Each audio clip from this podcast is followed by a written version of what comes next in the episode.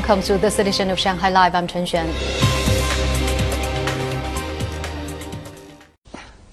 Now, central regions of the country can expect more rain, snow, or icy weather in the days ahead as temperatures may plummet to record lows in parts of northern China. Sun Cixi tells us more.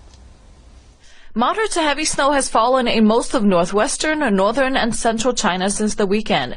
In Hulunbuir in Inner Mongolia, the temperature dropped to minus forty degrees yesterday, with it dropping to minus forty-seven point eight at one weather station. In Genghe City, traffic and pedestrians edge along slowly in an icy fog. It's way too cold. It's like walking in a freezer. The tofu is frozen in five minutes. In Daxing, Anling Prefecture, Heilongjiang Province, temperatures dropped to minus forty-one degrees yesterday. This weather will persist for another three days. Heating centers have dialed up boiler temperatures for hot water in residential radiators. Water leaving the boiler is now at eighty-three degrees. The returning water is fifty-seven degrees. In Shanxi Province, a yellow warning for icy roads will remain in effect until tomorrow. Multiple highways in the province were closed, in addition to a few scenic sites. In Beijing, one hundred fifty-eight bus routes were still suspended as of three p m today, after five centimeters of snow blanketed the capital. Drivers were reminded to check for road warnings and drive with caution in places with snow or ice. Police said drivers should be more careful on bridges, as road surfaces tend to ice over easier. Sun Cixi, Shanghai Live. A three-year plan was issued today to boost e-commerce in the Hongqiao International Central Business District. It set out fifteen tasks and came after the State Council approved the establishment of a pilot zone of Silk Road e-commerce cooperation in Shanghai. Zhang Hong tells us more about what's going on in the area.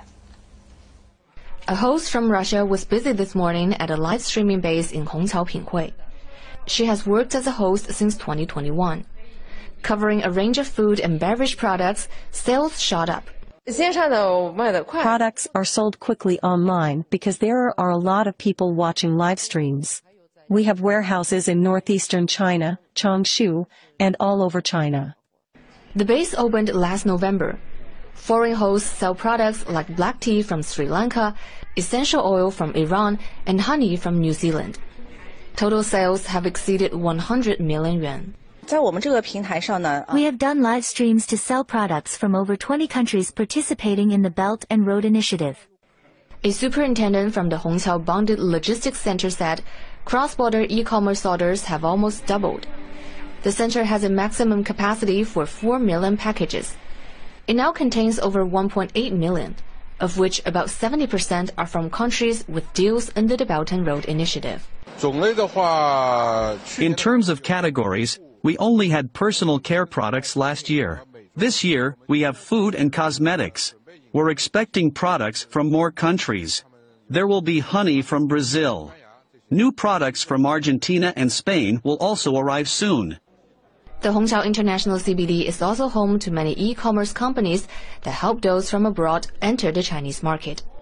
We offer services to over ten companies from the participating countries. We help them open a store, run the store, and do surveys on customers and pricing.